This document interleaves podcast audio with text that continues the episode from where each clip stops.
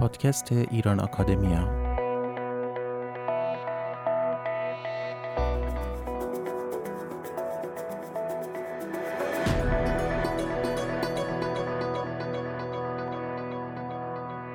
سلام دوستان. دوشنبه است و شما شنونده اپیزود 24 پادکست ایران آکادمیا هستید. از این فرصت استفاده می کنم و دو خبر رو به آگاهی شما می رسونم خبر اول که توی اپیزودهای پیشین هم گفتم انتشار ژورنال بهاره ایران آکادمی است که لینک مراجعه به اون دانلود رایگان نسخه دیجیتالش و سفارش نسخه چاپیش رو زیر همین پادکست می‌تونید ببینید.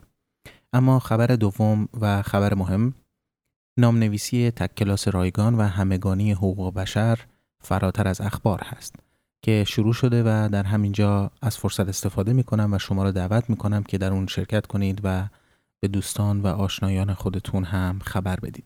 لینک معرفی این کلاس در زیر این پادکست گذاشته شده که با مراجعه به اون همه اطلاعات لازم رو به دست میارید. برای تهیه و ارائه این کلاس زحمات زیادی طی ماها کشیده شده تا با بهترین کیفیت ارائه بشه.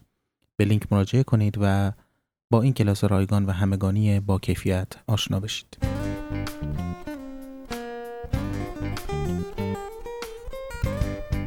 در این اپیزود ما به سخنان روزنامه‌نگار امید منتظری گوش میدیم که در کنفرانسی در لاهه که درباره آزادی علمی و حق تحصیل در ایران توسط ایران آکادمیا برگزار شده بود درباره نهادهای آموزشی در ایران صحبت کرده. عنوان سخنرانی امید منتظری هست نهادهای آموزشی در ایران مکان سیاست و منطق حذف. مدت این سخنرانی 17 دقیقه است و شما رو دعوت می کنم که به این سخنرانی گوش بدید.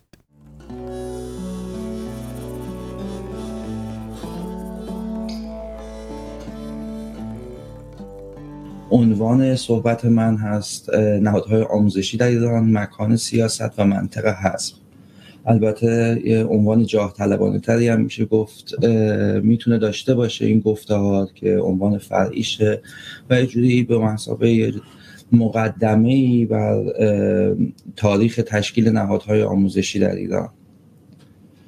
اصولا وقتی توی قرن گذشته از تاریخ آموزش توی ایران صحبت می‌کنیم و شکلگیری نهادهای آموزشی از دو جور دانش دو جور آموزش و دو جور مراکز تولید دانش صحبت می‌کنیم. یکی در واقع دانشگاه ها و مراکز رسمیه در واقع university و اون چیزی که اصلا حول و حوشش هست و دیگری میشه یه جوری اسمشو گذاشت university out of university. در واقع یه جور دانشگاه بیرون دانشگاه یا می‌تونیم بگیم که یه جور نهادهای آلترناتیو تولید دانش. خب همونجوری که بارها گفته شده ضرورت تشکیل دانش تشکیل مراکز آموزشی و در عین حال یه جور پرداختن به علوم جدید بعد از شکست های ایران در جنگ با روسیه در قرن 19 هم شروع شد و به این معنا یه جور میشه گفتش که تاریخ تشکیل مراکز رسمی و دولتی آموزش در ایران یعنی دانشگاه یه جور واکنشیه به مدرنیزاسیون. در واقع میشه گفتش که واکنشیه به شکست های مفتزهانه در جنگ و به این معنا مسئله اصلیش زیر ساختای اقتصادی مسئله اصلیش تکنیک مسئله اصلیش تقویت دولت مسئله اصلیش پیشرفت نظامی مسئله اصلیش معرفت قابل انتقاله و در این معنا وقتی که ما از یونیورسیتی در ایران صحبت می‌کنیم داریم از واکنش به مدرنیزاسیون صحبت می‌کنیم. و این خیلی مهمه که در نظر بگیریم که به این معنا پس اگر این در واقع یک جور منطق این تشکیل این نهادهای آموزشی منطق تشکیل دولت هم هست به این معنا خب پس ما با یه دانشگاهی طرفیم که مهر تایید در واقع محتواشو به نحوی اصلا دولت می‌زنه. حالا دولت هم مفهوم عامش یعنی در واقع این نسبت خیلی جدی داره با قدرت و استیت. در مقابل این ما یه چیزی داریم یعنی به همون به همون موازات این تاریخ این ایران معاصر که درش نهادهای آموزش شکل میدن ما نهادهایی رو داریم که بیرون دانشگاه دارن شکل می‌گیرن. در واقع یه university out of university یه alter university یک سری نهادهای آموزشی بدیل که اینها در واقع از طریق روشنفکران و کسانی که خارج از دایره قدرتن اینها در واقع دارن تشکیل میشن و تقویت میشن. خب این مراکز بدیل در واقع اگر اون قبلیه یه جور پاسخی بود به مدرنیزاسیون این یه پاسخ فرهنگی سیاسی به مدرنیته. در این معنا اون چیزی که اصلا گره می‌خوره باهاش این نهادهای آموزشی نقد و حقیقته. یعنی در مقابل اون قبلی که با علوم کاربردی گره می‌خورد این با نقد و حقیقته. در واقع اولا یه گسستی از وضعیت قبلی.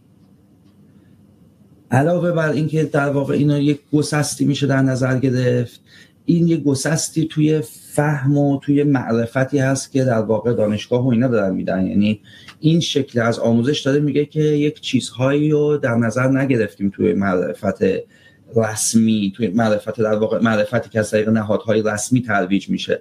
مثلا مثلا این گسست ها جاخالی ها اسم ها ایده هایی که فراموش شده چیه؟ مثلا مسئله زنان. مسئله طبقاتی مسئله نژادی اینها رو به عنوان مسائلی که در واقع جای خالش احساس میشه بیان می‌کنن. برای همینه که در واقع اولین نهادهایی که یعنی نهاد و افرادی که این شکل از آموزش آلترناتیو رو توی ایران تقویت می‌کنن اینها مثلا روشنفکران چپن. شما نها کنین اولین نامنگاری هایی که مثلا با تئوریسین های خارج ایران شده نامنگاری هایی که حقیقی سوسیالیست های تبریز و پرخانوف و کاوتسکی می‌کنن. تئوریسین های خیلی مهم اون دوران. از اون ور در واقع نشریه کاوه در میاد تو دوره رضا شاه و اون نشریه که بالاخره یه محتوای دیگه ای و نسبت به اون چیزی که داره توی تو فضاهای رسمی ترویج میشه ترویج می‌کنه. خیلی جالبه. اولین نهاد رسمی که توی ایران تشکیل میشه دارالفنونه یعنی یه جور خانه تکنیک. در مقابلش اون اون خب خیلی گره می‌خوره اصلا اون شکل از معرفت و دانش کاربردی با همین تکنیک برای همین پیشرفت های نظامی برای اصلا در واقع ساخت دولت برای یه جور شکل دادن علوم جدید در ایران. این یکی شکل در واقع محتوایی که تولید می‌کنه خیلی محتوای انتقادیه. یعنی اصولا تفکر انتقادی در نهادهای بیرون دانشگاه شکل می‌گیرن. خب این خط همینطوری ادامه پیدا می‌کنه. یعنی مثلا شما توی دوره رضا شاه اگه بگین نشریه کاور رو دارین تو قبلش سوسیالیست های تبریز دارن واسه خودشون یه کارهایی می‌کنن. حالا اینا فقط مثال هایی مثال های سرشت نماییه که بگیم که این آموزش چجوری داره اتفاق میفته تو دهه 20 انبوه نشریات چپ رو دارین انبوه سخنرانی ها رو دارین انبوه در واقع انتقال دانش به کارگران به و خب این یعنی این یه شکل دیگه ایه که وقتی میاد جلوتر شما مثلا همینو توی مثلا اگه مثالی از چپ فراتر بریم توی نیروهای مثلا مذهبی حسینی ارشاد داره این نقش بازی می‌کنه علی شریعتی داره این نقش بازی می‌کنه. حالا می‌رسیم جلوتر به این که در واقع این نهادها در عین حال براشون یعنی نهادهای آلترناتیو این شکل آلترناتیو آموزش در عین حال یه جایی سعی می‌کنه که وارد دانشگاه بشه مداخله کنه. اما به هر صورت این در دانشگاه همیشه باز نیست براشون گفتم منطق اون شکل در واقع نهادهای رسمی رسمی و دولتی آموزش منطق دولت سازی هم هست. به این معنا فقط زمانی که دولت تضعیف میشه توی ایرانه که این روشن فکرها و این شکل آموزش بدیل امکان ورود به دانشگاه رو پیدا می‌کنه. مثالش مثلا دهه بیسته که همزمانه با شکلی دانشگاه تهران و نتیجهش هم در نهایت میشه اون اعتراض های دانشجویی که در واقع همین ترکیب جالبی از کار سنفی سیاسی رو شکل میده. خب در عین حال این آموزش آلترناتیو همونجور که گفتیم چون یه جوری گسستی از وضعیت سابق با امر نو هم گره می‌خوره. و در عین حال به همین دلیل چون با امر نو گره می‌خوره این ارتباط بیشتری هم با مردم داره. در این حال یعنی منظوری که سوال هایی که پیش می‌کشه و پاسخ هایی که به اینها میده بیشتر مسئله مردمه. خب، ولی خب این درگیری بین در واقع آموزش آلترناتیو و آموزش نهادهای رسمی آموزش وجود داره. در این معنا در واقع دانشگاه گلوگاهیه برای ارتباط با جامعه. هیچ کدوم از دو طرف هم نمی‌تونن از سرش بگذرن. برای همین در واقع یه جاهای این دوتا وقتی که رو هم میفتن و دولت ضعیف میشه ما می‌بینیم که مثلا یهو اساتیدی تو دانشگاه پیدا میشن مثل آریان پور که کلاس های پر جمعیت دارن کلاس فقط در واقع مشمول دانشجویان نیستش کلاس های شلوغیه. ولی با این حال این تنش دائما به شکل سرکوب روشنفکران نهادهای, نهادهای بدیل آموزشی حل میشه. یعنی بهترین نقطه ای که ما می‌تونیم در نظر بگیریم که این تنش این درگیری بین نهادهای بدیل و نهادهای رسمی پیش میاد توی انقلاب 57 تو انقلاب 57 یک دانشگاه تبدیل میشه به مکان گرد همایی به مکان گفتگو که در واقع اصلا امکانی برای تفکر. تبدیل میشه به محل اعتراض. در این معنا اون چیزی که خیلی مهمه که در نظر بگیریم اینه که خب به محض اینکه دانشگاه تبدیل میشه به یک نهاد نهادی که در واقع دیگه نقش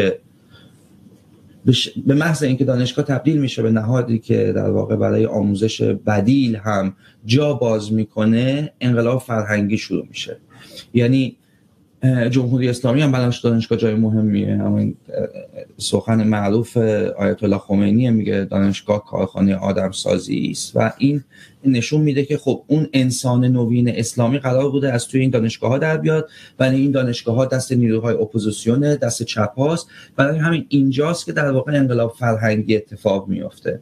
انقلاب فرهنگی بیشتر از اون که یک مضمون اسلامی سازی داشته باشه منطقش منطق تصفیه سیاسیه. اسلامی سازی در واقع یک جور محتوای این حذف بود که هیچ موقع هم نتونست خودش رو در واقع به شکل خیلی خوبی عرضه کنه و در نهایت میشه گفتش که اسلامی سازی دائما پروژش پروژه یک شکست می‌خوره.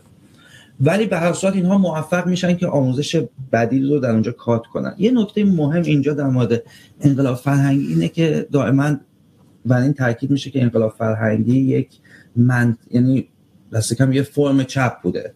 ولی خب این دقیقا مخالف چیزیه که در ایران اتفاق میفته یعنی اگه مثلا در چین انقلاب فرهنگی برای شکستن دیوان سالاری درون حزب بود در ایران کاملا قرار بودش که شکل بده دیوان سالاری. چون شما همین منطق حذفی که توی دانشگاه هست توی دولت می‌بینین توی کارخونه ها می‌بینین.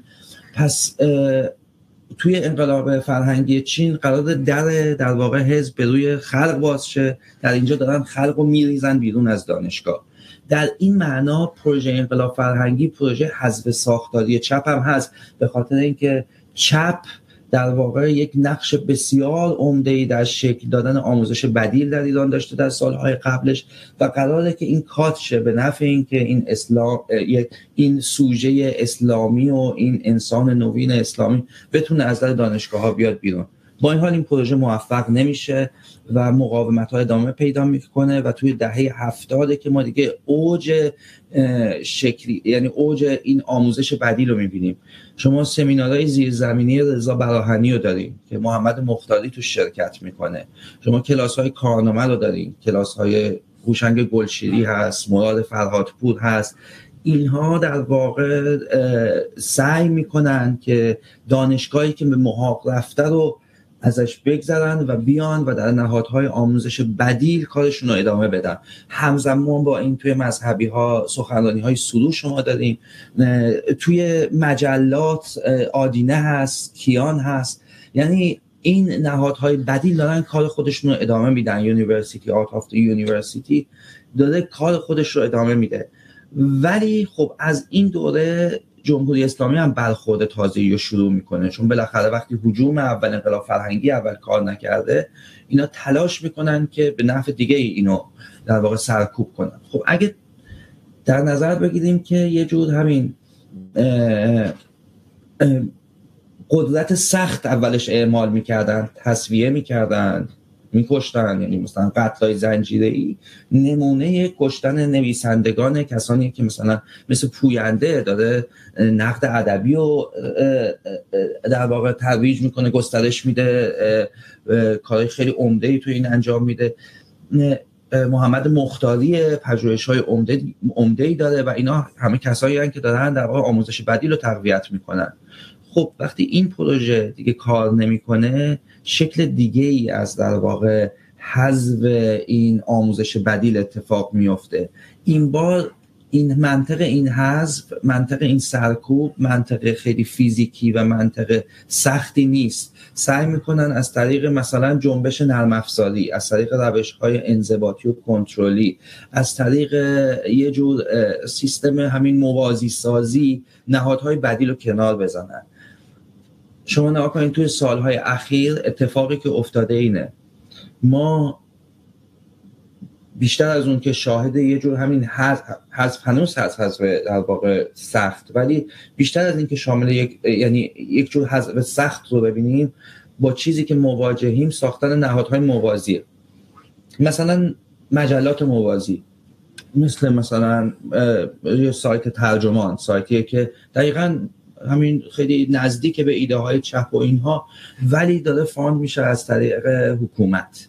از اون ور ما مثلا مجلات و رسانه هایی رو داریم که خب اصطلاحی که براشون به کار می‌رفت مثلا این بودش که امنیت کاران فرهنگی. یعنی در واقع اینها دارن یک سیستم موازی و با پیش می‌برن به نظر فرهنگیه به نظر مترقیه ولی به کار حذف دسته دیگه ای میاد. خب توی یه همچین وضعیتی ما همچنان می‌بینیم که مثلا توی خیزش دیما این مقاومت چه بیرون دانشگاه چه در درون دانشگاه ادامه پیدا می‌کنه مثلا طرح کارورزی تو دانشگاه هست های سنفی دوباره به کار افتاده. یعنی یک یک جوری ایده های آموزش بدیل بیرون دانشگاه داره میره داخل دانشگاه. یعنی از هر دو طرف این مقاومت ادامه داره. در واقع کل تاریخ آموزش در ایران تاریخ درگیری این دوتاست تاریخ درگیری دو جور آموزشه.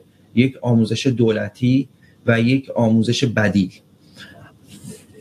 یه اتفاق خیلی جالبی که در دوره دوم میفته یعنی تو دوره انقلاب فرهنگی دوم که با همین موازی سازی ها گره می‌خوره خصوصی سازی دانشگاه است. یعنی در عین حال دانشگاه هم وارد یک فضای جدیدی شده. یعنی فضایی که میگم صرفا منطقه همین حذف درش کار نمی‌کنه بلکه چندین راه موازی در کنار هم برای اینکه بتونن در واقع تصرف ایدئولوژیک بکنن دانشگاه رو دارن پیش می‌برن. با اینکه مشخصا میشه گفت اگر پروژه اصلی جمهوری اسلامی در مورد نهادهای آموزشی و اسلامی سازی بزنیم. این پروژه کاملا شکست خورده و شکستش رو صرفا نباید همین حالا محتوایی که نتونستن تولید کنن فهمید بلکه باید در یک جور مقاومت هم فهمید. یعنی مقاومتی که داره از طرف نهادهای موازی اتفاق میفته من اگه بخوام بحثم یک جنبندی کوتاهی در موردش بگم اینه که اصولا باید جدی گرفت نهادهای آموزشی بعدی رو. ما الان توی ایران مثلا نهادی داریم مثلا مثل پرسش مراکز آموزشی رو داریم که دارن این شکل از آموزش بدی رو تقویت می‌کنن. افرادی که کاملا از دانشگاه بیرون گذاشته شدن وارد اونجا میشن و در عین حال در داخل دانشگاه هم یک شکلی از مقاومت رو داریم.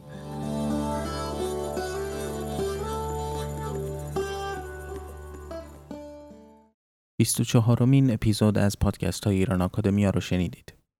به آگورا تریبون ایران آکادمیا سر بزنید و آخرین ژورنال ایران آکادمیا رو مطالعه کنید. همچنین به آکادمیکس سامانه کلاس های همگانی ایران آکادمیا سر بزنید و در کلاس حقوق بشر فراتر از اخبار که نام نویسی شمکنون شروع شده نام نویسی کنید و به دوستان و عزیزان خودتون خبر بدید. اگر این پادکست رو مفید ارزیابی می کنید اونو به اشتراک بگذارید و دیگران رو هم باهاش آشنا کنید. پیشنهادات و نقدهای خودتون رو حتما به ما بنویسید. تا دوشنبه دیگر و اپیزودی تازه بدرود